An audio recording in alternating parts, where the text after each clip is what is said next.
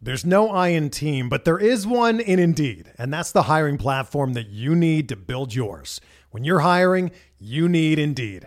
Instead of spending hours on multiple job sites searching for candidates with the right skills, Indeed's a powerful hiring platform that can help you do it all. One of the things I love about Indeed is that it makes hiring all in one place so easy because Indeed does the hard work for you. They show you the candidates whose resumes on Indeed fit your description immediately after you post so you can hire faster.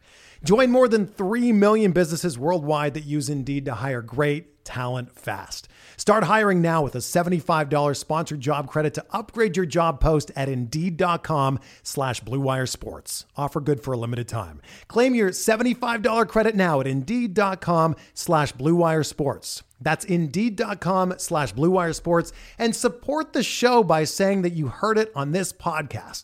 Indeed.com slash Blue Wire Sports. Terms and conditions apply. Need to hire? You need Indeed.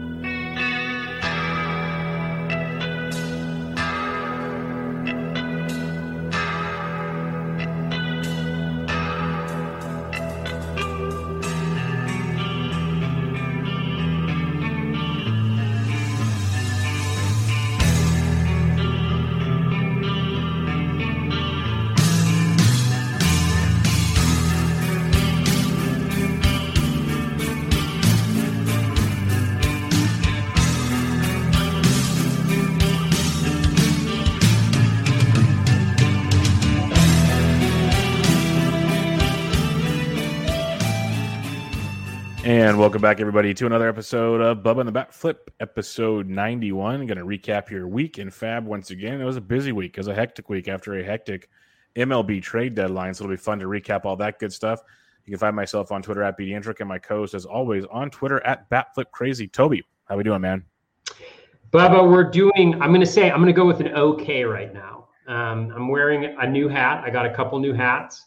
I'm going with the Cincinnati Reds, which – represents how awful I am at putting together a bullpen and picking closers. It's just, uh, I feel like it's very appropriate for me, the guy who added Chris Stratton in a number of different places for varying amounts of fab, only to find out right before the show that he's coming in in the seventh inning and that David Bednar, who I dropped in at least one main event, um, in order to add Chris Stratton, you know, maybe is the closer instead of Chris Stratton. So there's that. I've got that going for me. But outside of that, outside of my absolute and utter futility and the fact that anything I say about bullpens, you probably shouldn't listen to, which probably isn't the best way to introduce a podcast.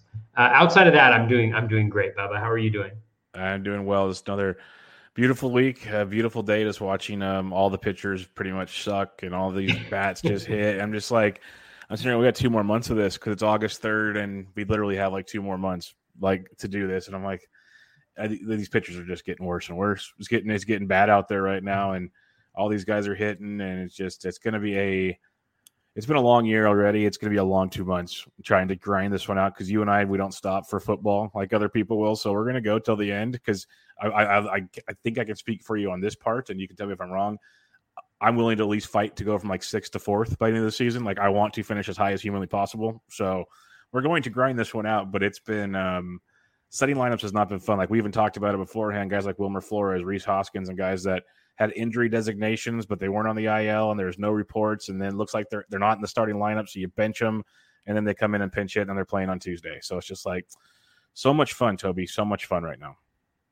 Yeah, absolutely. And, and I feel like the, The um the motto for my season is probably going to end up being fourth place, um, so that's exciting for me uh, as well. But I agree. I mean, you got to grind it out. Sign up for these leagues. There's a decent amount of money, a lot of money at stake, depending on what your leagues are. And, and I think it's it it's you know from the league standpoint, like it's good when everybody's competing and trying their best, and um and so that's one thing. But then also just from a personal standpoint, trying to grind grind that out and do the best you can. Right. Um, yes. So most definitely. And, and you can tell we said it the last few weeks, like people are starting to focus towards football. Like this Thursday night, I think it is, we have the Hall of Fame game Thursday or Friday. So we have preseason football starting this week, um, where it's so it's coming. Like it's the shift is taking place, and we had this massive week in Fab last week, Toby. Like a massive week in Fab with all these different options, varying price scales. Sunday was nuts with Ortega and Hernandez and these guys going off to raise prices and redo bids and whatever. And there were still so many guys that went with no secondary bids. I'm sitting there just going, "Wow." This is stunning. So it's going to be interesting to see where things go. But let's, um, before we go player by player, with such a crazy week, like it wasn't Fabapalooza with all these prospects per se, but it was a lot of closers potentially because of the trades, a lot of new guys getting to hit because the Cubs and Nationals traded everybody, and, and so many other situations. How did you approach this week? Because like I know you spend a ton of time on Fab Saturday night and, and into the wee hours of Sunday morning. I spent some time Saturday, a lot of time on set. Like it was the most probably time total I spent the whole time. So how did you go about it with the, the process you have, like to, to narrow it down, at least in your head, of what you're focusing on? Yeah. I mean, as, as is well documented on the beginning of this show and also throughout the seasons, I've been struggling a lot for, for closers and, um, and to get saves. And that's probably the biggest weakness across all of my teams. And so this was a really big opportunity to try to identify who the closers were. It was it was an interesting situation because it seemed like the one guy, um, and I know they've gotten kudos already, but Phil and um, and Rob, shout out to them for getting Kyle Finnegan a week early. Um, you know, that was huge for them, but it was pretty clear that he was the closer. And outside of that, there was a lot of questions because you had Chris Stratton, who, you know, um, you assume gets the save if Bednar does not blow the lead um, there in the eighth inning, because uh, he was kind of the next guy up, if you will. Uh, you had Dylan Floro, who did not get a save opportunity, but just based on usage, like Bender being used in the fifth and the sixth, even being used to open games, and Floro being really good from a results perspective recently and also pretty decent from a skills perspective.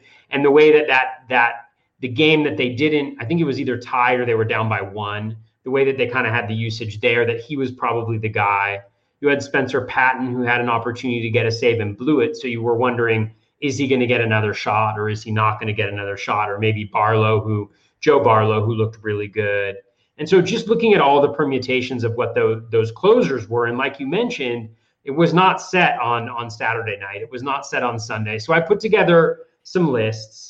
You know, and just based on what had happened at the trade deadline, it impacted not only closer value, but then also opening up some value in, in uh, or not value, but players in, in, in hitters, right? Mm-hmm. And trying to figure out just based on a couple lineups after the trade deadline, you know, what would be moving forward. Like, you know, Edward Olivares was, um, was added on Sunday and he was in the lineup, but we know that he's been shifted around a lot by the Royals. So is that going to stick?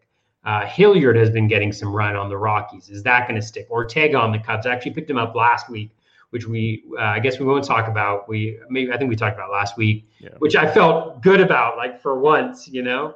Um, and then, and so just really like trying to figure out what all these permutations were, where were they hitting in the lineup? Do, do they look like they have regular playing time? All of those things. And then to try to organize it in a list also based on your needs, right? Because that's one thing I think we oftentimes, and I'll consider myself on this one too, is like, oftentimes we're like, oh, I need to get that player. You know, yep. He's really good. But it's like, is that what you need? You know, is that on a limited budget? Is that what I should be spending my money on right now? Totally. Yeah. yeah. Like in one league, you know, I'm not doing well in saves, but my ratios are just as important as my saves. And so in that league, I actually didn't go after Stratton, who's struggled with, with his control.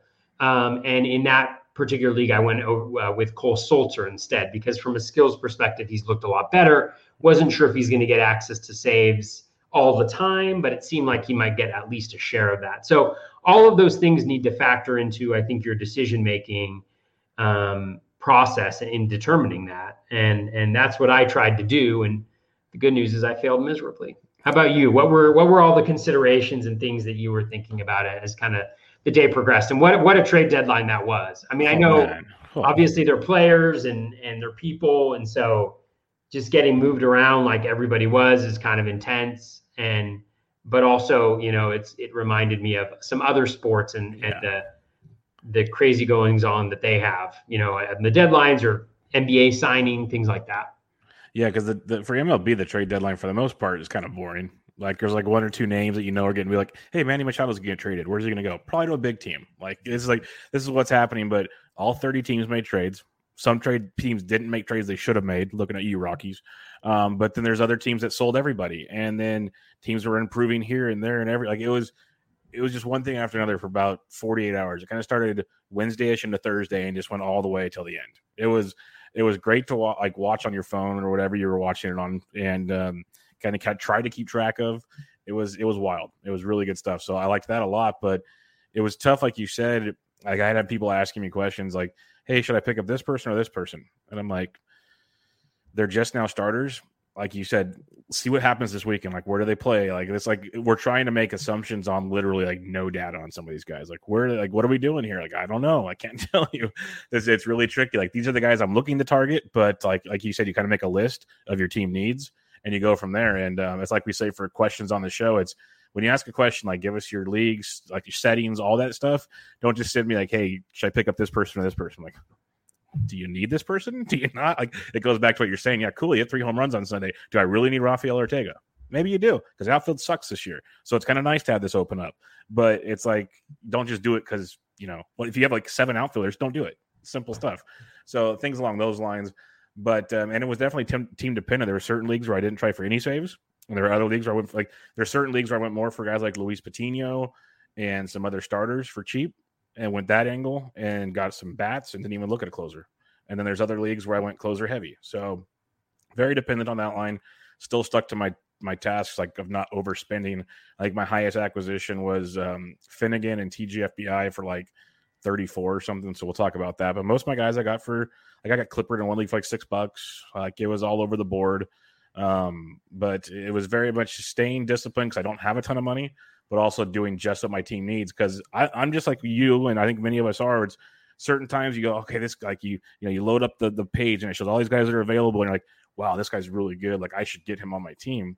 But like, especially this time of year with limited budgets, you got to sit back and go, maybe I don't need that Snickers bar right now or something. Like so, like I don't need this. Like it is, it's just not worth it.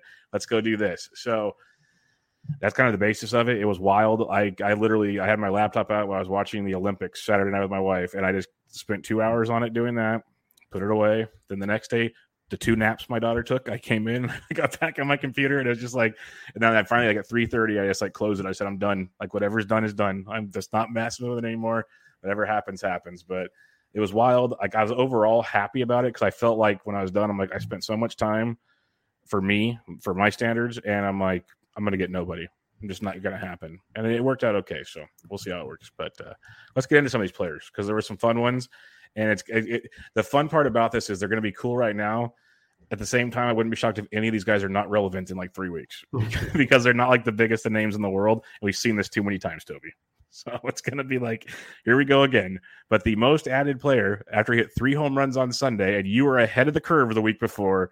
No, no, he's the second most added player. First most added second, player. Second, I was going to say. Yeah, I just I had to skip. I skipped. Second, he's the second. First most added player was the Robot and Rob's big get because they're the only two in the entire main event that added him. Kyle Finnegan went in four hundred eighteen leagues, as high as two seventeen. I guess, honestly, I was surprised people had so much money left over, like with all these high bids, to be to be truthful. But he went for as high as two seventeen. Hey, I get it. Out of all the closers, Toby, he at least felt like the one guy that was like locked in right now, out of all the closers out there that we're talking about. So I was all for it. Like if you could get him, get him. I was in the thirty to forty dollars range. That's all I had, but that was the only guy I went that high on. So I got him in one league. What's your thoughts on Finnegan? Cause it looks like it's his deal. Yeah. Um, so Finnegan, I got in seven leagues this weekend. Nice. Uh, which is mostly, I mean, part of it is a product of that. I, I generally had a lot of fab left in a lot of my leagues. And also, I was lucky. There there was not super competitive bidding on him in a lot of my leagues. I think the most I paid for him anywhere was sixty-four bucks, something like that. Not bad. Um, I agree with you. He seemed like the one guy that was a sure thing. He got the two saves. He also got a win. And and so it looked really good. I mean, um, you know, and, and then with Washington, and, and he wasn't available because he pitched, I think, six out of eight yep. and three out of four. And so he wasn't available yesterday, and the Washington bullpen just absolutely imploded. And then, you know, his main, what looked like his main competition in Wander Suero got demoted today to triple A. And so it looks like he's got a tight grasp there. The only challenge will be, I mean, I mean, the Nats, they're not an awful team. I mean, they still have, you know, they're not good, but they still have Soto. Uh, they still have Bell, who hit another bomb today. Yep. So they still have some hitting, and I think Yadiel Hernandez is a little underrated. Yep. They're going to be they're going to be decent. The question is going to be how many saves they get. Finnegan in general is like pretty blah. I mean, if you look at his metrics throughout the course of the year, he's been fine. He's struggled a little bit with his control, but that's actually been an area that's improved um, over his last fifteen. His walk rate is under seven percent, but the K rate's only twenty-three percent or so. Um, and so he's kind of, um, he's kind of fine, you know, he's got the job and he's fine. He's not anybody to get excited about. And so that's great. Um, and so if you got him, I think you got to be pretty happy, because what you really want to do in this situation is, in an ideal world, maybe there's a David, David Bednar, Toby, who's got both the skills and maybe the role that you can lean on. Uh, but a lot of the times, you know, we're dealing with bullpens that have been kind of ransacked, you know? And so, and so I think Finnegan was kind of the best of the bunch, and we'll see if that ends up being the case, but I, I was pretty excited to get him. Yeah, he's made some really, really nice improvements over the season. On on June eighth, he got destroyed. Gave up five runs in a third of an inning. That's why I feel like the thing with relievers, you look at ratios and stuff, it just takes one bad outing and just skews the whole thing. So his last nineteen outings since then, since on June ninth forward, he's given up five total runs, five run runs in nineteen innings pitched, basically a strikeout per inning, only six walks over that stretch. Like you mentioned, he's worked on that a big, big amount. Um, two wins, two saves, eight holds. Definitely because he's only the closer now, so he was doing a great job setting up and, and getting things done. Um, everything looks pretty good. He's a, a big fly ball guy, though, so that's kind of still a little always concerning. In this era of baseball, he limits the hard contact, which is really good. And uh, I think there's a lot to like potentially with a guy like um, Finnegan and in reality, and with what we keep going through on this uh, this closer carousel. He's got the job. You mentioned Suero's gone. I don't see who's going to uh, you know overtake him. Once Hudson was shipped out, that was like the only other concern I had. So I, th- I think we're good to go with Finnegan. And he looks like he's he's tweaked something that's working pretty well for him. And I'm with you also. It's like, yes, the Nats sold and they're going to be bad. I get it. But they're still not that bad. Like, they're still going to be good. We've seen it th- these last two nights. They've been competitive. They're going to be in games. The division they're in is, like, weak right now. Really, really weak. So they'll be they'll be better than people think. All right, Chicago Cubs. Now we go to the second most added player, Rafael Ortega, who Toby added last week because he's smart like that. But he was adding two hundred seventy-nine other leagues this past week for one hundred forty dollars max. I got him in a few leagues for like sub twenty dollars. I was very happy about that. I thought there was no chance after three home runs on Sunday that I would get Rafael Ortega. Not a chance. And, and uh, it worked. So that was very nice. But you got a guy like Ortega, Toby, who's leading off pretty much every day for them. He's um, hit safely in uh, five of his last six games. A little bit of power, a little bit of speed, four steals. That's very attractive. So what's your thoughts on Ortega going forward? He's probably playing over his skis now, but I think he's still going to be pretty serviceable. Yeah, I agree. I mean, the reason why I had added him previously is that he's actually been hitting leadoff every single time he plays for the Cubs uh, for a couple weeks now. And the the I think a major question that will determine his value is whether or not he is in a platoon or not. Um, he was not previously in a platoon, but the last lefty Um, that they faced. Although, did they? Oh, they did they go against Freeman today? Freeland, yeah, and he let off. Oh yeah, and he still let off. I was worried about so, that too. Yeah, yeah, was I was worried because I think the last lefty they faced, he sat, but yeah. he had faced the la- the two lefties previous to that. And so, what I was really encouraged by over the weekend was with that type of performance, it's hard for them to keep him. You know, with with what else they're throwing out there from a lineup perspective to keep him out of there. I agree. I mean, he's always been kind of the speedster, you know, kind of higher batting average guy.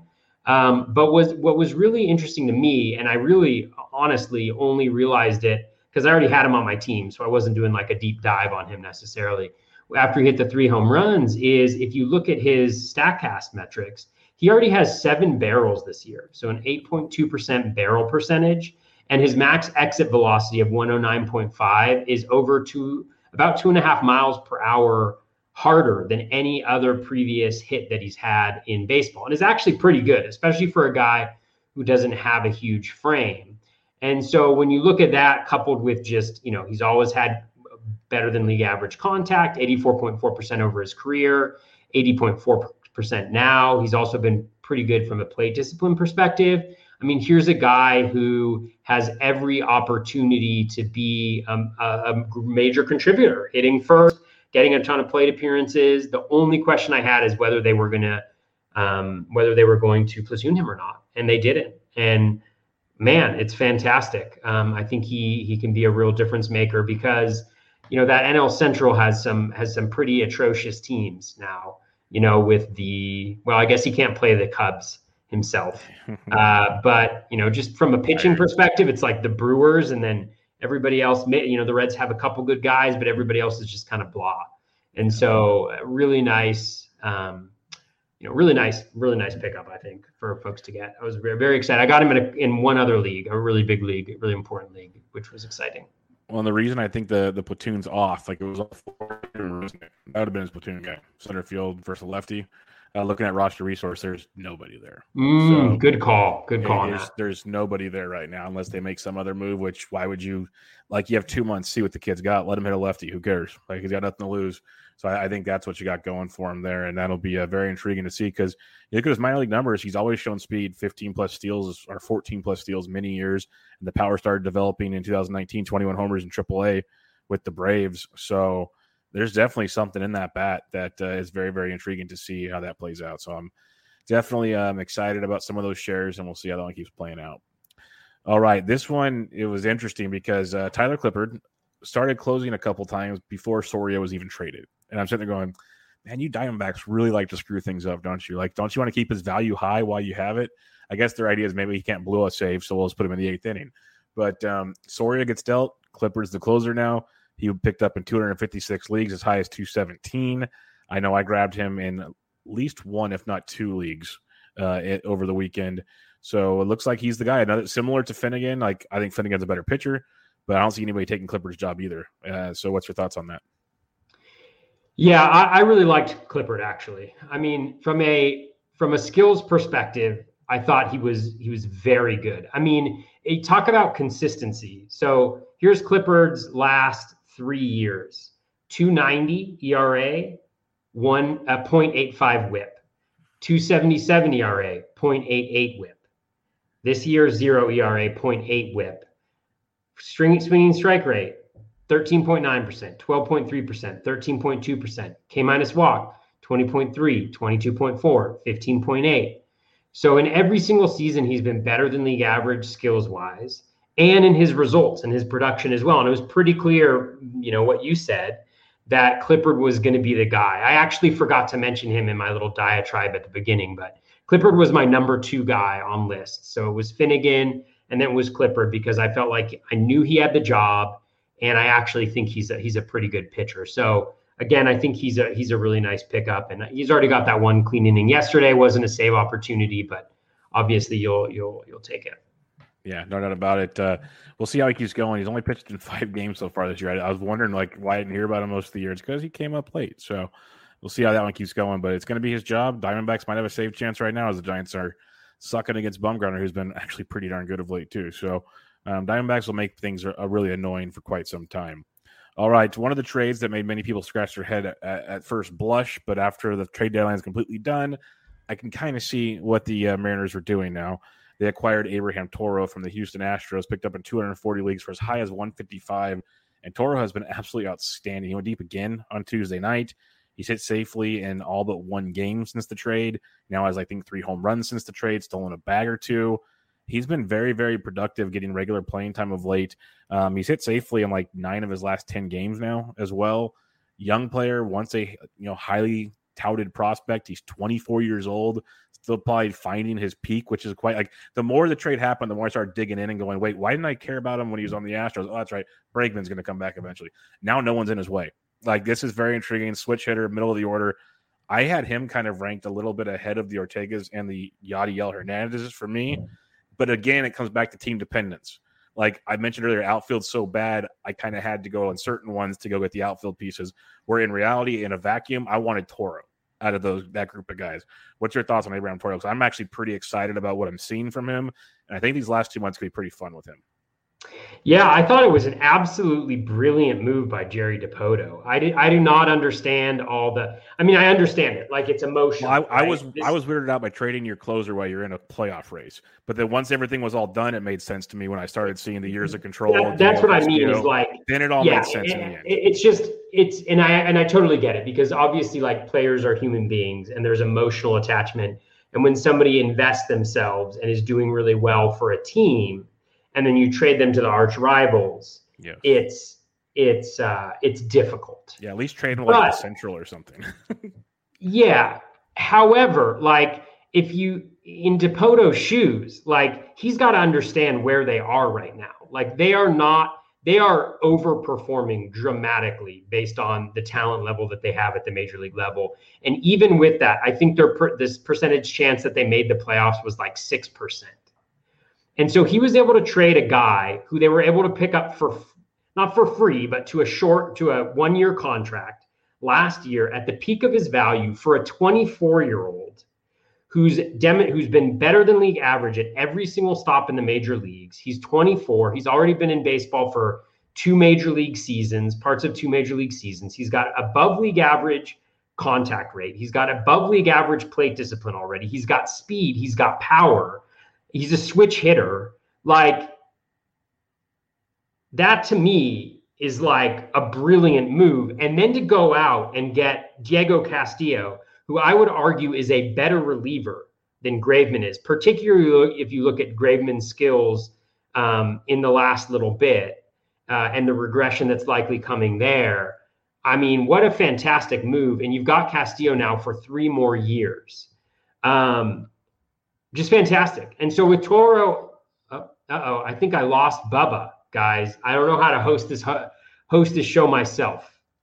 Uh, I'm a little I'm a little scared, but I'm going to continue to go. Uh, and you're, most of you are probably listening to this on the podcast, because so you can't see that Bubba uh, disappeared here. But hopefully he will come back, uh, or else I will just continue to talk uh, endlessly.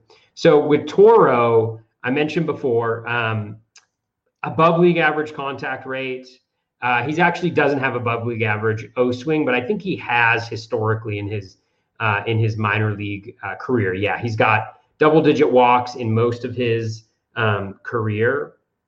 Um, so it sounds like Bubba's internet just went out. Um, so I am going to I'm going to text him and let him know that I'm going to keep on going and hope that he can join me. So. Um, so yeah, so Bubba's internet just went out. So I'm, I'm flying a little bit, uh, solo right now. So we're gonna, we're just gonna kind of roll with it, guys. So help me out. Um, uh, so, um, yeah, Abraham Toro, I just, I absolutely love the move for the, for Seattle. And it not only gives them a guy that they can use moving forward, but also somebody that they might be able to trade in the future, because he is, as was mentioned, there's a lot of teams that were very interested in acquiring his services. So big fan of Abraham Toro there. Uh, next up on the ad list um, was um, Edward Olivares. And he's been obviously a popular name in a lot of leagues. Um, and, you know, and, and, but the, the Royals have been kind of adding him or adding him to the big league lineup, sticking him in there for a game, dropping him down. It's like a meme at this point. They've been adding and dropping him so frequently. But with Olivares, um, the power speed is super intriguing. He's twenty-five years old. Um, in his major league uh, career, you know, he actually only has one stolen base. He had his second stolen base today, which was a really nice a little boon there for folks who added him. But when you look at his projection rest of season, you know, um, Zips has him, well, let's go with Bat. The Bat X has him in sixty-eight plate appearances with two home runs and two stolen bases. So if he gets two hundred fifty plate appearances the rest of the way, you're looking at a guy who could contribute, you know, you know six, seven, eight steals and six, seven, eight home runs, uh, potentially even ten and ten for the remainder of the season, especially when you think about the Royals and their propensity um, to uh Uh, to run on the base paths, and with a decent batting average, two forty-nine. Uh, so Olivares is a really nice uh, addition, I think. And then with Andrew Benintendi getting injured today, I didn't see exactly how serious it was. if Bubba was on the podcast, what I would be doing right now is researching while he was talking about it. But with Benintendi getting injured, it's another opportunity for Olivares to be in the lineup every day. I think there was some concern that with Mondesi uh, being on his rehab stint, that he would come back at short, that Nicky Lopez would move to second base, and then Whit Merrifield would move to the outfield. But if Andrew Benintendi is out for any significant period of time, then what will end up happening is Olivares will have a, a spot regardless, with the Royals having traded, you know, uh, Jorge Soler early in the season. So I think this could be a real game changer of a pickup, honestly, particularly with, with the access to um, playing time for Olivares. You know, again, projected for a two forty-nine batting average, just really, really nice. Um, uh, I'm, I'm ecstatic to have picked him up in a few spots, and, and the price was decent. And Bubba is back.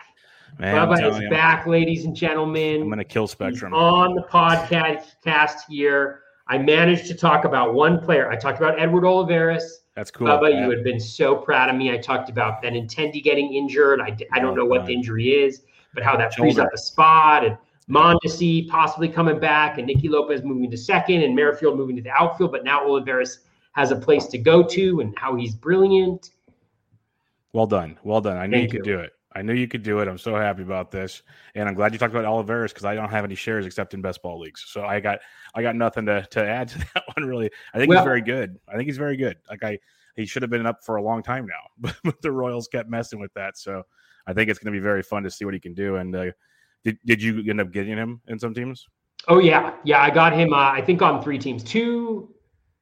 Two O Cs, I should look. I think I got him. I got him in my super, which is really well, cool. We'll recap and, it at the end when we talk about yeah, our and stuff. So that's yeah, fine. That's true. But I did want to bring up one comment here, which is from William E. He says, "I feel sick now after I dropped Toro to keep Brendan Rodgers and activate Ketel Martel." I would say, William, there is nothing to feel sick about that. Yeah. Brendan Rodgers, I have been incredibly impressed by Rodgers. He's not on any waiver wires, so we haven't talked about him, but he's demonstrating elite contact, strong plate discipline. The dude is, um, I mean, like over six hundred plate appearances, he'd be on pace for twenty-five, thirty home runs. He's stealing bases. I would I would have had Brendan Rodgers well ahead of, of yeah, Abraham Toro on, on waiver wire. Like half his sure. games, half his games in Coors the rest of the way. Yeah, oh, yeah. totally. All day. He's All day. He's phenomenal. Yeah, don't feel bad. And plus, Ketel Marte, if if healthy, which has been the biggest issue this year, he's a top five or six second baseman or whatever, and he gets outfield eligibility. So. Yeah, you you made the right move. I was just seeing that's why it comes back to league dependency there. Like, would you prefer uh, Toro over those guys? Probably not really. Uh, I, I'm excited about Toro, but uh, Brendan Rodgers. I guess the biggest issue with Brendan Rodgers is just the Rockies getting their stuff together and playing him. That's the biggest issue with Brendan Rodgers. So I'm with you there. I think that's a, a very very. Uh, you're okay. You're very very much okay there, William. I wouldn't worry too much about that. But all right, let's go to the next guy here. It's Toby did a phenomenal job trying to help his. It's been about a week since I had an internet issue. We're back, so that's good. But um, we're going to move on here. Kyle Farmer. Kyle Farmer, like, like I had to – because I played – I do D F S content every day. It was the only reason I knew how good he was playing. And then, like, all of a sudden he's batting third for the Reds on the regular. And Joey Votto's hitting home runs and driving him in. It was crazy. But if you look back to, to Kyle Farmer right now, he came into tonight's game on a ten-game hitting streak with a couple home runs, couple doubles, couple triples. Like, he's doing everything right now. And it's crazy. Like, I didn't get any shares of him. I had bids in, especially because his, his multi-position eligibility is tremendous. Second base, shortstop, and third base, I believe, for Kyle Farmer. So that's like the little things we've talked about many times on this show. Like, I cherish guys like that. That almost puts you above certain guys. Like, that's definitely a tiebreaker for me situation. So I was intrigued with him. Didn't get him anywhere. But um, I'm also kind of like hesitant on, is this for real with Kyle Farmer? So what's your takes on Farmer? Because I don't have, I didn't win any bids on him. Yeah, I mean, Bubba, you may not remember, but we've actually talked about Kyle Farmer before on the show uh, earlier on in the season, just because he was getting playing time. He's got that multi-position eligibility, and he's demonstrated some really good contact skills, you know. Um, and I do want to give a shout out, since we're giving shout outs to people who have who have identified talent like, you know, Rob and, and Phil did. I know that Yancey posted today about how uh, Matty Wood, Matty Wood yeah. um, had been had been pushing him to pick up Kyle Farmer in some D Cs, you know, er, way earlier on this season, which is impressive. And Matty's obviously familiar with Farmer from his time with the Dodgers. He was part of that Yasiel Puig and um, uh, that famous uh, Puig, uh, Puig, Farmer, and who am I forgetting? Somebody else for oh, Josiah was, Gray. Was it Winker? No. It was an outfielder. Shebler. Scotty Shebler. Was that who was? It was an outfielder. I'm pretty positive. I, I Okay. I'm well, it was it Puig. Puig was the main guy going over to the Reds, I believe. And um, uh, and Farmer went over there. So he's familiar with him. But shout out to him for kind of knowing knowing about Farmer. But, yeah, I've had Farmer, and I also have him in a twenty-team dynasty league. Um, that just because that position flexibility is really nice on the bench. So, yeah, he's been good. I mean, he's playing way over his head, obviously. Oh, here but you he's go. Got... Here you go. Here you go. So it was Puig, Matt Kemp, Alex Wood, Kyle Farmer to the Reds for Homer Bailey, who they quickly dropped, Josiah Gray, and Jeter Downs. Yeah. And that then the they, they traded Jeter Downs to, to the Sox. Sox, yes. For in the Mookie Betts deal, right? That's right, yep. And then they traded Josiah Gray now to get Trey Turner and Max Scherzer. So, so what did... They turned Puig into those three guys. yeah, yeah, because because uh, Wood was a free agent after yeah. that year. Yeah. And Kemp, there's, I mean, we know Kemp didn't... There's there's a reason why, why there's a reason why some teams stay good. Yeah. When you have team... When you make moves like that, where literally... It's never as simple as just saying you got those three guys for Yasiel Puig, but in a vacuum, you got those three guys for Yasiel Puig, and that yeah. is yeah, that's ridiculous. It's crazy. Um, so yeah, um, so yeah, Farmer, Farmer, I like, and it's just one of these situations where he's playing every day, which is something huge. He's the type of guy, and Willie Castro is similar. Um, Luis Urias before the trade deadline, which has absolutely crushed his value, was yeah, kind of like this, but yeah, second base, shortstop, third base eligible. So really covers your entire infield almost.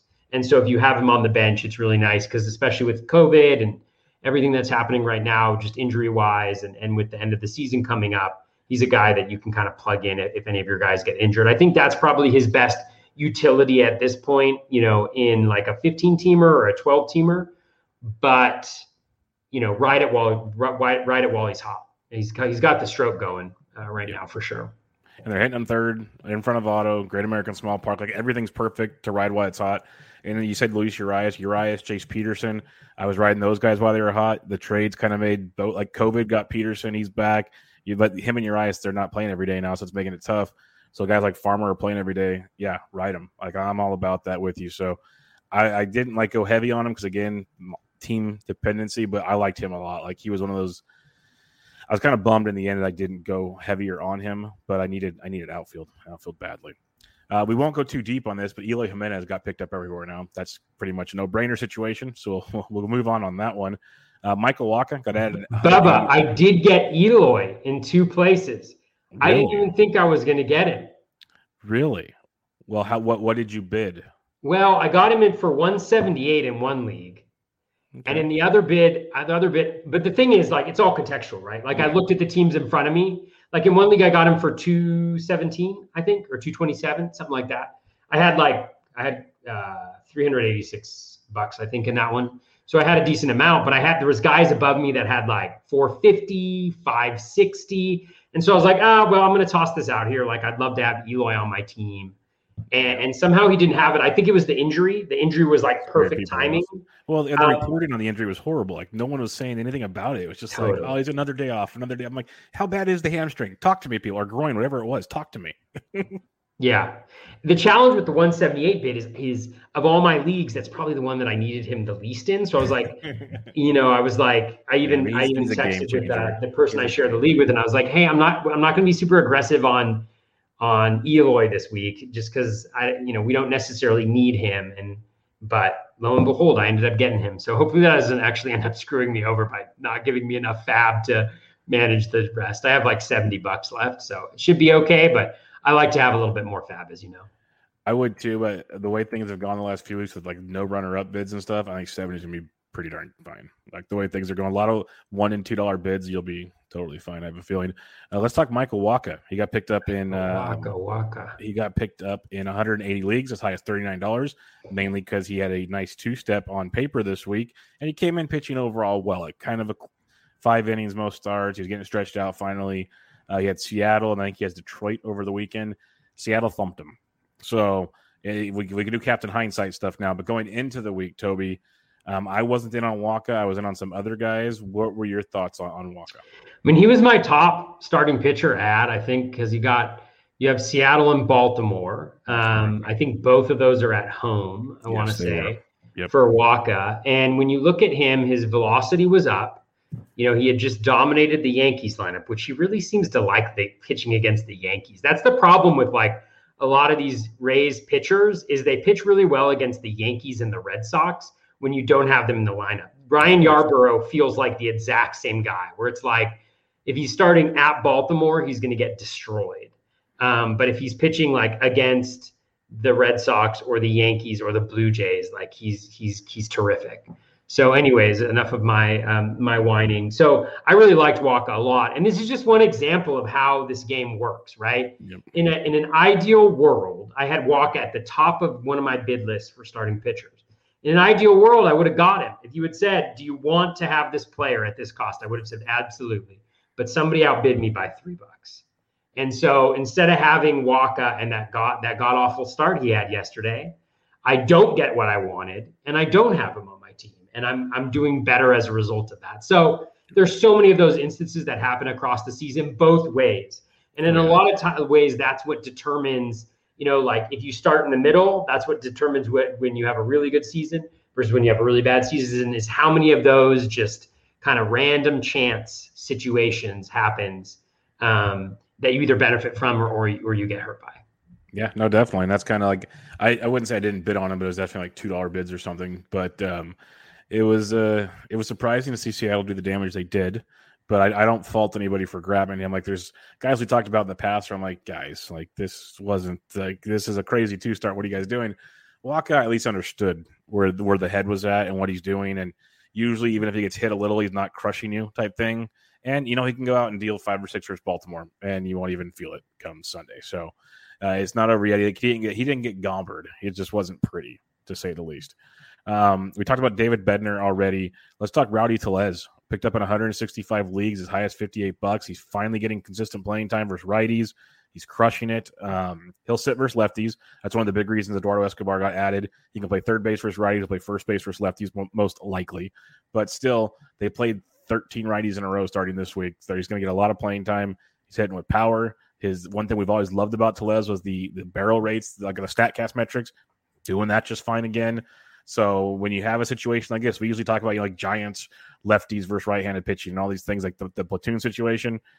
Tellez is in the strong side of a platoon that's looking mighty good right now. So I didn't get him anywhere because I didn't, didn't bid high enough. There was people going crazy for Tellez, but um, what's your thoughts on Rowdy? Yeah, I think you summarized it well. I had the same. I had lower bids for him, just wasn't as aggressive because first base, I, I tend to have some pretty strong options there and, and, and at the corner infield. But, um, yeah, I mean, I think uh, Jeff uh, Erickson and and, and Scott Farmer did a great job of covering this, but he faced they faced thirteen righties in a row, I think. And so that is the type of context, and knowing those things ahead of time when you fab, you know, can can really get you a, a couple super hot weeks, um, you know, and, and, and that's what you could get from t- t- uh, Tellez. So, yep, I'm, I'm with you there. So if you grabbed him, I'm all for it. Just know you might have to drop him again pretty soon, but ride it while you can because the dude's doing – like every preseason I fall in love with Tellez. I preach Tellez, and then he lets me down, and then he finishes every year strong. Like he's a, I feel it coming again this year. He's going to do it to me once again. I'm going to head into the offseason and go, see, look at this. Look at his barrel rates. Look at his hard hit rates. He does this. He does, but he's played as a platoon player. That's like the reality of the situation. He needs a D H. He needs a team to be a D H on that actually has room for him. Like the Jays did not. Maybe next year the Brewers will have room for him if the baseball gets their stuff together, and that would be awesome. So we'll wait and see there. Uh, Luis Patino added one sixty leagues, as high as one thirty-one. Um, he's been pitching like they've been stretching him out. They made a point they wanted to stretch him out. They want to have him in the rotation this year in Tampa Bay. He pitched on Tuesday. I was watching it on my phone, not uh, the actual video so much of it, but like sh- watching the strikeout plot and everything. He was getting a ton of like. There's one point where he had like fifty-six pitches and forty-two strikes, but it was like the third inning because guys were fouling it off and fouling it off and fouling it off. And um, Jason Collette got a hold of me on Twitter. We were talking back and forth. He said the broadcasters were talking about it very nicely because his final line was five innings, five hits, three runs, two homers, two walks, three Ks. He only got three Ks, but he had so many chances for strikeouts. The lefty dominating Seattle lineup was what got him. His slider's not going deep enough in, so they're fighting him off, which is what I kept seeing, like sliders low and in, foul ball, foul ball, foul ball, and then he'd hang one or he'd walk him or something. That's Patino's biggest thing. But with all that being said, I love the skill set. I think it's great. They're going to let him go five-plus innings. I think that's great. I need strikeouts in a big way, and when he's on, he can get a ton. Like, if it's a righty-heavy lineup, strikeouts will be there. So I was not, like, super aggressive. I'm not aggressive on anybody, so I got a, a false statement. But I was putting, like, five to ten bucks out for Patino, and I got him, like, in two leagues. So I was intrigued with him. Yeah, he. There's probably a lot of twelve-teamers. I wasn't really in on Patino. Uh, I'm, I haven't been a huge fan. I mean, that, that start he had last week was absolutely phenomenal. Um Prior to that, he hadn't really shown like a ton of strikeout stuff, um, and his metrics weren't all that great. Um, if you look at his his uh, previous three starts, five and a third, four earned runs, four Ks, uh, five and a third, you know, five earned runs given up, five strikeouts. He did have six and three and a third, but he gave up four earned runs. So before that Yankees outing, you know, he really had not been um, you know, that impressive to me. So I wasn't that interested in him. Uh, I, I am interested to see how he does though. I mean, he's obviously an incredible talent and the Rays know how to develop their pitching. So it'll be interesting to see what he does moving forward. And certainly, you know, it wasn't a great game today against the Mariners, but it also wasn't a terrible game. Yeah. I just liked what we saw in triple A cause he, he's only made, this was his fourth start since he got called back up. And his last uh, set, six starts in triple A is five or more Ks in every start, seven or more in three of the of those six. So they're showing improvements. Like, see, he was doing something, pitch mix. I don't know what because I didn't follow triple A, but he had forty-one Ks in twenty-nine innings pitched. So there's at least some improvement of some sort, and I'm hoping that transitions by just letting him go. Because when they had him up earlier before that, it was like, okay, you're going to open. I'm like, well, that sucks. But now they've made a point. He's going to go five or six innings more often than not. And I'll give that a roll because we've seen these young pitchers in Tampa Bay. It's just like, they'll figure out how to use your stuff, and they're going to make it work. So I'm willing to give that a shot, especially for the cheap. Uh, a few others here. You mentioned Cole Sulser. We've talked about him a few times because I was on him a few weeks ago. Baltimore, it's tough to see what they're going to do with closing, but his ratios and his strikeout stuff's great. So at worst, he helps you there, as you kind of mentioned earlier. Uh, Carson Kelly's back. He got picked up in a lot of places. Anthony Bender got picked up in a lot of places, even though him and Dylan Floro kind of – it's one and two. You mentioned Floro. I think it's Floro. Those guys were picked up. What are some other guys that uh, were added that kind of stood out to you? Because there's there was a bunch this past week. Yeah, um, we covered a lot of the guys that I added. Sam Hilliard, I picked up in a couple leagues. Actually, I think just one league, but I had some bids in for him. Uh, Chaz McCormick was also. Your, let's just go over your moves you made. It'll make okay. It easier. Yeah, why don't we do that? All right. My, uh, let's see, fab results. All right, picked up Kyle Finnegan, dropped Daniel Hudson. Um, in in one league. Oops, I'll go and I'll get I'll go in order here. Added Rafael Ortega, dropped Shane Bieber.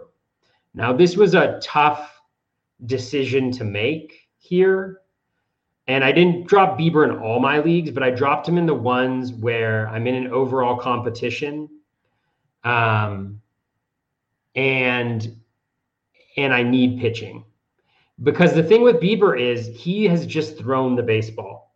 He threw the baseball once, and his arm was not feeling right afterwards. Yeah. And with Cleveland pretty much giving up the season, I would actually Why be surprised if he pitched again. I just wanted to give it one more week to see if he was progressing at all. But I wouldn't be surprised if they to shut be him. fair. To be fair, you can feel okay dropping Bieber when the robot dropped Jacob deGrom this week. So you can. That's true. Okay well, I had more courage sense. than I have, which yeah, is I which probably explains it, but I some get things. It. Yeah. Um, added Kyle Finnegan, dropped Daniel Hudson, added Sam Hilliard, dropped Garrett Hampson, um, and this was in a fifteen-teamer. Hampson just is not getting enough playing time, yep. uh, unfortunately, and. It's it's unfortunate, but he's behind Hilliard now. Um, he's behind, you know, Tapia. He's behind Rodgers. They didn't trade Story. It's just really hard to see where he's going to fit in on a regular basis in this lineup. And being short side of the platoon just just isn't it. And so he's just one of these guys that tends to just be on your bench. And he's kind of like a if I need him guy. But if you're if your need him guy is not going to play, then you got to move on. So moved on from him. Added Ian Happ, dropped Luis uh, Urias. Uh, added Chris Stratton, dropped Tony Gonsolin. Number one, you just can't, after that start against Arizona, he just can't give you enough innings. He, he's just not reliable enough. And then he goes on the I L with shoulder inflammation. Chances are he never makes it back into that rotation this year. So I moved on. I actually messed up. I, I did not drop him in one of my main events. And I don't know how that got past me, but sometimes it happens when you have uh, twelve fab leagues. Um, I added Kyle Finnegan, dropped Pete Fairbanks. Added Edwin, uh, Edward Olivares, uh, dropped J T Brubaker. This was a little bit of a tough drop for me. You know, Brubaker, I've had a tough time starting him recently just because he gives up so many home runs and he doesn't go deep, and so it's hard for him to get wins. But in a fifteen-teamer, I still think you hold on to him. But this league is, is I'm first in strikeouts by over one hundred. I'm first in wins, and I need saves. And so it was just a matter where I'm only starting guys that I really feel good about now. And he wasn't going to be one of those guys. And next week he got he has a tough start, I think, against the Dodgers maybe. And, and so I'm just not going to work with him. Cole Sulser I added, um, dropped Willie Castro, um, uh, added Kyle Finnegan, dropped Daniel Hudson, uh, added Kyle Finnegan, dropped Brett Gardner. Uh, added Edward Olivares, dropped Ryan Yarbrough. This was a tough one as well. But Yarbrough, uh, against he's at Baltimore, and, and he just hasn't done that great against Baltimore before. He's on the road, according to the Rasball player, um, uh, the Rasball tool. He's he's a negative dollar guy this week, and then next week he's at Boston. So I wasn't going to use him the next two weeks, and so I moved on from him. Ross Stripling is another guy where he's done me okay. He's subject to some blowups. You know, he's got Cleveland this week, but I, he wasn't going to be in my starting rotation. And then next week he's he's going up against Boston, and, and I just don't feel great about that one. Um, so I moved on from him. I added Chris Stratton, which I don't feel great about that one either. Um, added Eloy, dropped Tony Gonsolin. It was two seventeen, runner-up of, of one forty-eight. Added Chris Stratton, dropped Luis Urias. Added Andy Ibanez. Um, dropped Donovan Solano. Ibanez has seven games. He's playing every day. He's in the middle today. of the Rangers lineup. And he's actually kind of nice. I mean, you look at his contact rates are higher than league average. Chase rate is pretty decent. He's also got a little bit of pop as well. Uh, plays second, third, uh, eligibility-wise. Um, so added him this week. Um, kind of dug that one. I ordered, added added him in a dynasty league. I'll probably be week. looking. I'll probably be looking to add that eligibility this week. I think that's that's a good add. I've been kind of staring at him in D F S, and he's he's starting to grow on me. So that's a good. You got ahead of that one. That's very very good good move actually. Oh, thanks. Uh, Eloy for one eighty-seven, a backup of seventy-one. That one hurts a little bit. Man, they went uh, cheap in your league. I know. Uh, not a lot of fab left in this particular league. Okay. Not a lot of fab yeah, left. The two people who have the most fab for some reason didn't spend it last week. I mean, maybe they're waiting for Chris Sale, but he's not available in this league. So, man, you, um, you, in my in my nine major fab leagues, Chris Sale is available in just one of them. Ooh, um, yeah, guys have held on to him. Kyle Finnegan for Daniel Hudson, Chris Stratton for David Bednar. At least we talked uh, about that already. Alex Disselwood asked you to talk about it. It's at the beginning of the show. So go back. We won't make Toby relive it twice. It's at the beginning of the show. I had my reasons, but and it's one of those things, right? It's the it's it's it not happens, just recency man. bias. It's just you've got a one game sample of what you think they might do in a bullpen, well, and you've got to make decisions. And let's say you hold on to Bednar for the next week, and Stratton's the guy, then you miss out on Stratton. Well, let's just think um, about it. It's the Pirates. Like, would you be shocked if somehow Stratton closes all of September? I mean, to, to Stratton's credit today, he he evened it out. He went one and a third, uh, so and he didn't give up any runs, so he's he's fine. Uh, it's just not as pretty as it is with with Bednar there. Um, and then I added Zach Eflin for four bucks, dropped Jose Suarez, um, and then in T G F B I I added a bunch of different people, I think, um, but it's not loading here. Uh oh. Is it your turn? I was kidding. Yeah, right? Yeah. Um, let's see what we got here. Sorry, it shut down on me here. Um, so I added Tyler Clippard, uh, dropped Donovan Solano, added Chris Stratton, dropped Pavin Smith, added Spencer Patton, dropped Alex Cobb. Again, this is a league where I have just ridiculous pitching. Um, added Brent, well, ridiculous starting pitching, I should say. Uh, Brent Rooker, dropped uh, John Nagowski. Rooker's playing every single day. Not available in most fifteens, but available in most twelves. Um, he's playing every day, hitting second for the Twins, and he's he's looked decent. A lot of strikeout, but he's the type of guy that can get hot. Added in twelve-teamers, added Ian Kennedy, dropped dropped Tony Gonsolin, added Tyler Clippard. I dropped Yasmani Grandal, who I'd actually held on to because I, I have Eric Haas on that team, and I think J T Realmuto or Sal Perez is my other catcher. And Haas has just been absolutely killing it, so I don't really need Grandal. Uh, so Clippard, uh, added Ol- Olivares, dropped Eddie Rosario. This was a little bit of a tough one because Rosario, I think, is only a couple weeks out. But he's a couple weeks out. That situation in Atlanta is super crowded. They added Soler, Duvall, and Rosario, so I'm not even sure that Rosario is going to play every single day. I don't think so. Um, and so I held on to him in fifteens, but I dropped him in twelves. Added Miguel Rojas, dropped Josh Harrison um, in in O Cs where I had Trey Turner as my only shortstop. Added Kyle Finnegan, dropped Joaquin Soria, added Tyler Clippard, dropped Ranger Suarez. This is in a twelve. I held on to Suarez in fifteens because I actually think he's going to be a good good starting pitcher uh, when real he quick, gets up to that. Real, real he has quick. two starts this week. I want to know your thoughts on Ranger Suarez because I think I dropped him in a twelve where I needed some other help. Obviously, I need closers. That's why I had him to begin with. But um, I kind of had the same thought you did. Like even three innings of him could be good. Do you do you think they actually stretch him out, stretch him out? Or it seems like they're just going to kind of go really slow with him. So I don't know if we ever get more than like three to four innings out of Ranger Suarez. I think he'll get there. Um, yeah. I think one good thing is that he's he's efficient, generally speaking, with his pitches. Like he doesn't walk a lot of guys. Um, I mean, he made it to three innings in thirty-three pitches this time around, which won't be the case every single time. I mean, it was a really stellar outing.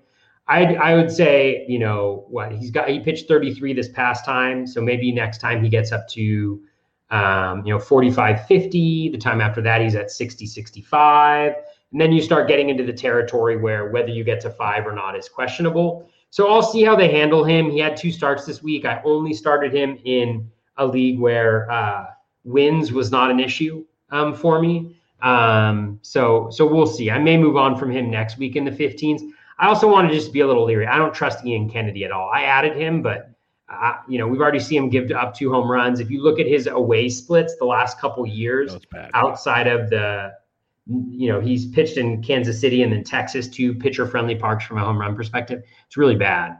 Um, I, I don't think he's that good. Um, so I just want to make sure, you know, like if he had blown the save yesterday, like he came close, to, I mean, close-ish to coming, uh, I would not, you know.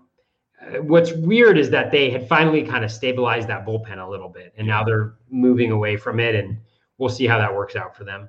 Um, and then I added Ortega for Hosmer. I dropped Hosmer um, in a in a twelve just because I'm flush with first baseman in that league. I think I have like Gurriel, Hoskins, um, and Bell, something like that. And I just like them more than I like Hoskins for what I, I need. Finnegan for Gonsolin, Clippard for Hosmer, Olivares for Rosario. So you can kind of see what I was doing in my fab leagues there. A lot of, a lot of Finnegan, a lot of Stratton, a lot of Olivares, um, a lot of dropping of the same guys too. Yeah. All right, for me in T G F B I, I got Finnegan, dropped Hansel Robles.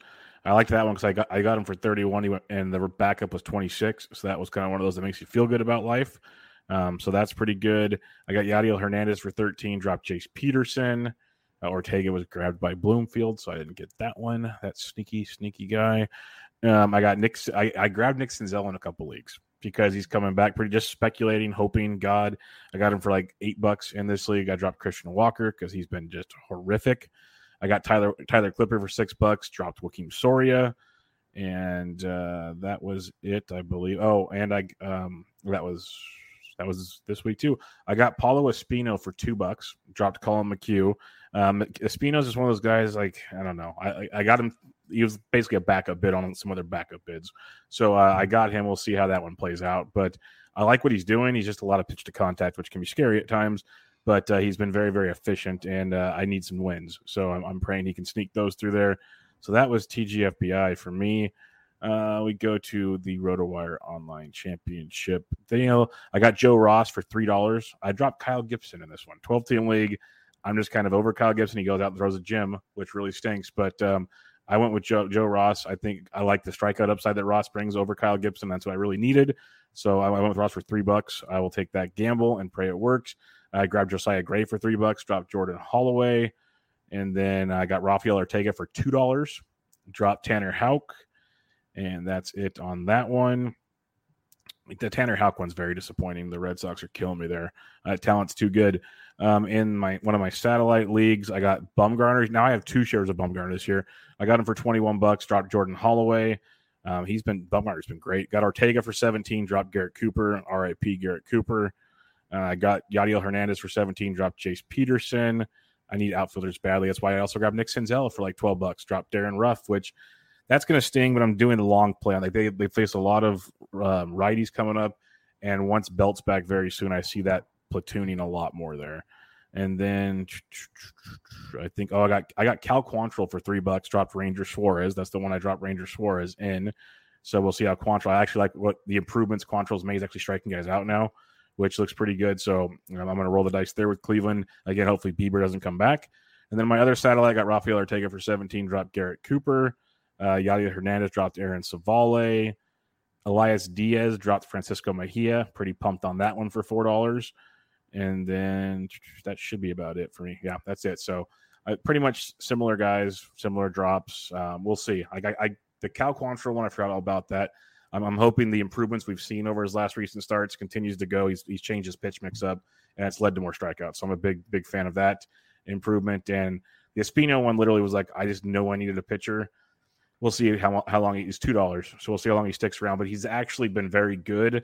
I'm just nervous. Like the blow up game is going to be a bad blow up when it happens. It's going to be ugly. So yeah, I kind of like Espino too. I mean, if you look at um, like I've had him in Barf for like over a month because like with Barf, I'm going to vote next year if we just can lower the I Ls on there because there's no one on the waiver wires. Like I've been dead to yeah, rights all season. I've been dead totally. to rights because my whole team's injured.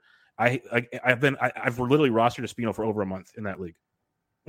I L slots are brutal. Yeah, honestly, it kills I L the whole fab process. It's freaking rough. they're they're brutal. Yeah, I mean with Espino, like I think the thing that I like a lot about him, he doesn't strike out a ton of guys. Absolutely true, but he doesn't walk guys either. four point five percent walk rate. Efficient.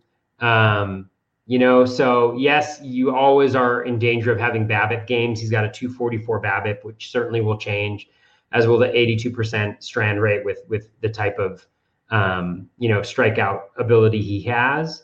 Um, so it's a little bit tough, but a fourteen point two percent K minus walk rate is league average. Um, and so, you know, you could do a lot worse, I think, if you're, if you're putting him in, in the right matchups. Yeah. I need wins. Um, I need strikeouts. I knew he wasn't gonna give me that, but like, if he's going to give me a win, he's going to help my ratios out. Cause that's how only way he's going to win. So it's kind of one of those right matchups things. Like you mentioned, get him now before he's got, I think he's got a two step next week. Maybe I don't, it's, maybe that's what it was.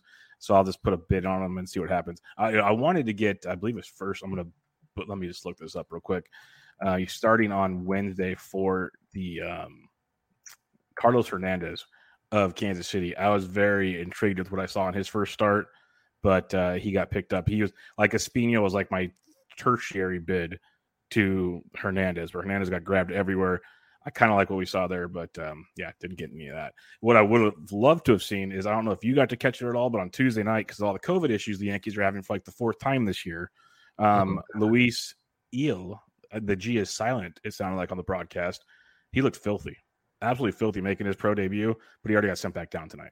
So that sucks. But yeah, he looked, he was throwing high nineties with a nice little slide piece. Like that looked really good. I looked at his profile going into the game, and he had like a massive home run to fly ball in triple A. His double A numbers look great.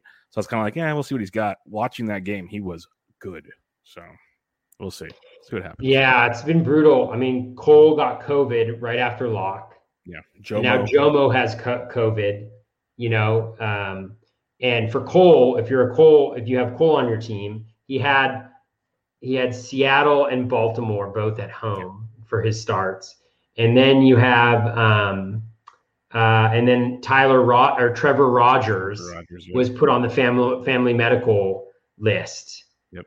Um, and so he's not probably not starting this week either. And I have, have Cole have and Rodgers on one main event team. That's my best main event team this week. And I'm like, oh, goodness. And then on Tuesday, I, I mean, obviously they, hope everything is okay with them, but yeah. from as, we, as, as we record right now, Matt, or earlier today on Tuesday, Matt Barnes got put on the COVID I L. So yeah. um, if you guys had fun last season in the sixty game season, pretend that's what we're about to have now, because it does not feel it's going to be one of those. The rest it's of the a way. good, it's a good point. That's how much time we have left. In yeah, the season. it's about it's going to be about the same little and run. COVID, now. COVID is. I mean, where I am, we're we're seeing uh, we're seeing case rates that are at, at equally as high as as peak, um, and I know that other places are seeing that as well. So, yep. It's going to be fun. So. And be very sarcastic there, people. Um, we have one listener question for the week. You guys slacked on us this week. No, I'm just kidding. I understand. You can't do it every week. You guys were awesome last week. But um, we got one. Oh, Alex. I thought I saw something, too. Alex said Barnes has since tested negative. Barnes is the same one in the preseason. Remember during draft season, supposedly got COVID or whatever, and then all of a sudden everyone drafts out of Vino, and the next day Barnes is fine again. It, it, he's got some something. He's got something going on in that system. I don't know what it is. But uh, something to keep in mind. But we have one listener question here. Little Book of Calm says, in a five by five roto league with a solid lead in strikeouts and close in ratio categories, how aggressive are you at curating your starts? At this point, am I considering sitting every starting pitcher at Cincinnati, at Colorado, at Toronto versus Astros, Dodgers, stuff like that to conserve his ratios? But that's almost twenty percent of the league. Is that too careful? It's a great question. That's a great question. Yeah. I mean, I think it, I think yes, but I don't want to do it the same way. For me, the way I think about it is, you know, it's not necessarily, it depends on who the pitcher is. Like if I have my ace and they're going up against the Dodgers, I still throw them. If I have, at Colorado is different. Like a good example is like Sandy Alcantara. Sandy Alcantara heading into this week, it looked like he was going to throw, well, N F B C had him, uh, RotoWire had it correct, but N F B C had him throwing Monday and, and Saturday. So he would have had home against the Mets and at Colorado. I would have started him for that double start right there. But I would not, I, I've taken him out of my lineup when he's at Colorado. Um, you know, he's obviously gotten blown up by the Dodgers, but I would still probably throw him at least at home against the Dodgers. Um, you know, even Houston, like Houston's lineup is very good, but the top half of their lineup, lineup is really good. The back half of it is a little soft right now with the, with the injuries and stuff like that that they have. So I generally like, I'll throw my, my aces regardless of the situation. Um, and then, um, and then, yeah, I'll play it. I'll play it more conservative depending on, you know, how big the league is, but one thing that I would highly recommend doing, which is what I'm doing in a situation where I'm, a, I'm in a similar spot, is use some of these really good ratio relief guys yep. to bolster your saves, or just, you know, like Scott Barlow is a good example. Cole Sulser is a good example where he might get saves, but he's probably going to get you Ks. Because like a good example is with Yarbrough. One of the reasons why I dropped him, you know, when you look at him, if he's only got one start in a week, you know, he averages three, four, maybe five strikeouts. Now, on a good week for a reliever who's elite, I can get five strikeouts. I can get four strikeouts. I can get three strikeouts. I won't get it every week, but I can be pretty confident that I'm going to get three, and I feel a lot more confident that I'm going to get better ratios than I am with Ryan Yarbrough. And so at that particular point in time, yes, the win likelihood with Yarbrough is higher, but I can still get that with some relief pitchers. And so um, that's what I would recommend doing. That's what that's what I'm doing. Hopefully it works out. But you gotta you gotta be careful though too, because these these. gaps, like if the guy behind you starts starting nine starting pitchers, yeah, that gap is going to close very closely. So you got to be monitoring that and making sure that that doesn't, uh, that they don't creep up on you and, and you don't have time enough to adjust in response. Yeah, don't get too cute with it, because strikeouts, like you said, guys can go stream like four two star guys, and even if they don't care about the ratios, can go rack up strikeouts pretty quickly. So mm-hmm. that can jump in a hurry. It all kind of depends on what you have going on, but yeah, you pretty much. I say ninety-five percent of the time you're starting your aces, barring something completely crazy taking place. So you're doing that. And then it's like, like Toby said, we've been talking about it for a while. That's why I'll say things on Twitter and guys give me a hard time when like, you really started this guy, like a two-star pitcher. Oh, I need it for like, they always say, well, I have to do this. I'm like, you don't have to do anything. Like you have to know the consequences going into it. And sometimes it just is not, the juice is not worth the squeeze. I would rather go and, and play middle relievers, or I'd rather go play Paulo Espino and do something like that. Like there's, there's different, and everyone's different. And, you know, people are successful doing different things. So and that's what's fun about the game we play. But I, I'm a lot like Toby on this one. I'm very cautious with my pitchers unless unless it's like, you know, your ratios are shot, which is not your case, Book of Calm. So you're you're not there. Like if your ratios are shot, and just go YOLO. I want strikeouts. I want chances at wins. I don't care. But if you have the good ratios, do exactly what Toby says. Like be very careful with it. Throw relievers out there. That's something I've preached since the beginning of the year, basically. If you want, I have no problem playing those like openers or relievers that get you, you know, maybe by the end of the week, get you four to five innings. Like, I'm totally cool with that. So, um, yeah, that's the way to go. And it's going to happen a lot more this year because you're seeing a lot of young pitchers getting called up. They're not going to go deep into games. So there's going to be a handful of guys throwing like the sixth and seventh innings a lot. They might do that twice a week, and they might sneak into some wins that way. And that's going to be something to definitely keep an eye on, like usage patterns.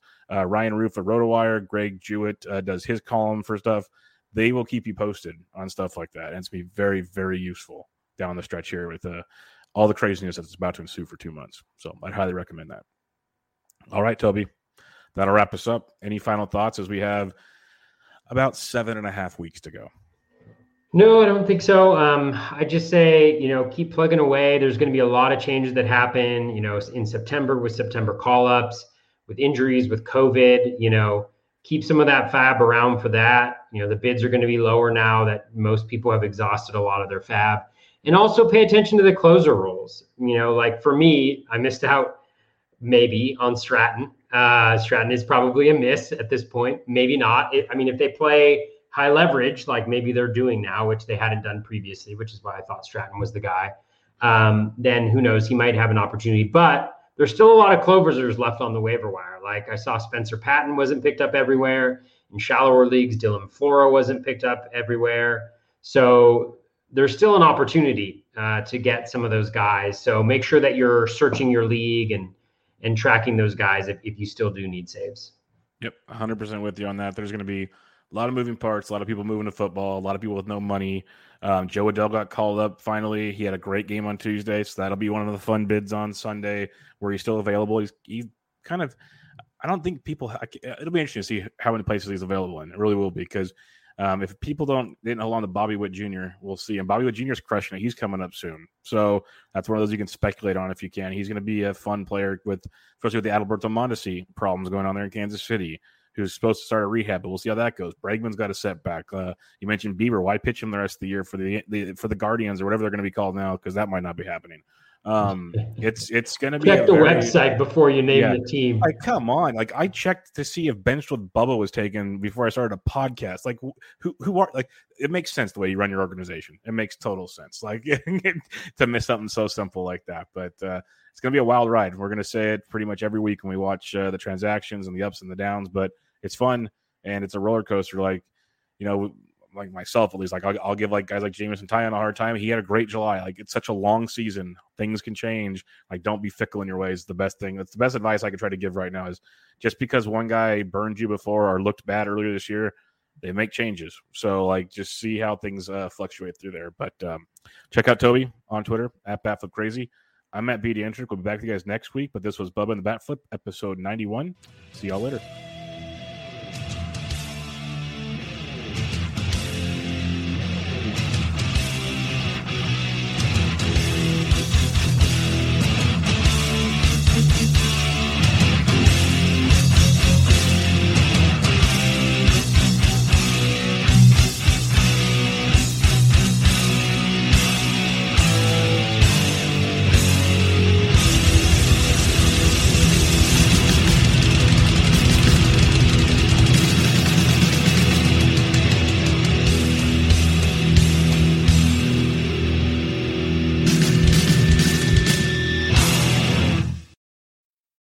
Hey, Drew Scott here, and I'm Jonathan Scott, reminding you that life's better with a home policy from American Family Insurance. They can help you get just the right protection at just the right price, and help you save when you bundle home and auto. Kind of like Goldilocks and the Three Bears. It'll be just right for you. We love a custom build. American Family Insurance. Insure carefully, dream fearlessly. Get a quote and find an agent at A M F A M dot com. Products not available in every state. Visit A M F A M dot com to learn how discounts may apply to you. American Family Mutual Insurance Company, S I, and its operating company, six thousand American Parkway, Madison, Wisconsin.